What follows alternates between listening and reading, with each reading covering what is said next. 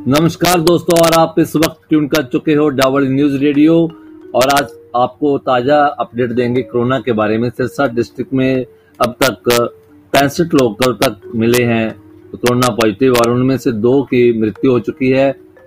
इसके बारे में विस्तार पूर्वक जानकारी देते हुए कृष्ण कुमार, सिविल सर्जन, स्वास्थ्य विभाग सिरसा ने बताया कि एक 50 वर्षीय महिला और 55 वर्षीय पुरुष को पॉजिटिव पाया गया था और उसके कारण उनकी मौत हो गई। आपको बता दें कि अभी तक सिरसा ज़िले में बत्तीस लोग पॉजिटिव पाए जा चुके हैं और जानकारी के अनुसार सिरसा ज़िले में कोरोना से कल दो लोगों की मौत हुई। शहर के इंडस्ट्रियल इलाके में रहने वाले 55 वर्षीय व्यक्ति ने कोरोना संक्रमण के कारण 20 सितंबर को दम तोड़ दिया था, जिसकी सूचना स्वास्थ्य विभाग सिरसा को बुधवार को मिली। वहीं शहर की रानी रोड निवासी 50 वर्षीय महिला ने पॉजिटिव होने के कारण सतारह सितंबर को दम तोड़ दिया था, जिसके बाद महिला की जानकारी स्वास्थ्य विभाग सिरसा के पास नहीं आई थी, लेकिन बुधवार को स्वास्थ्य विभाग को महिला के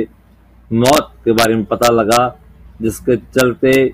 आंकड़ा अब तिरपन हो चुका है और बुधवार को आई रिपोर्ट में पैंसठ नए केस सामने आए हैं और इनमें से सिरसा के रहने वाले 25 लोग, कालावाली के दो नथु सरी चोपटा के अठाईस और रानिया से सात, चौटाला क्षेत्र से एक केस मिला है। ज़िले में मंगलवार शाम को नए सीएमओ डॉक्टर कृष्ण कुमार ने बुधवार को कोविड कंट्रोल रूम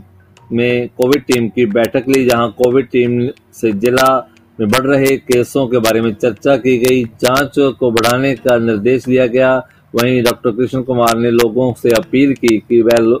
मास्क व सामाजिक दूरी का प्रयोग करें, जिसके कारण कोरोना की चेन टूट सकती है। और वहीं सिविल सर्जन ने लोगों को बताया कि वह बिना किसी काम से, घरों से बाहर न आए और ज़्यादा ज़्यादा भीड़ बाढ़ वाले इलाके से बचें।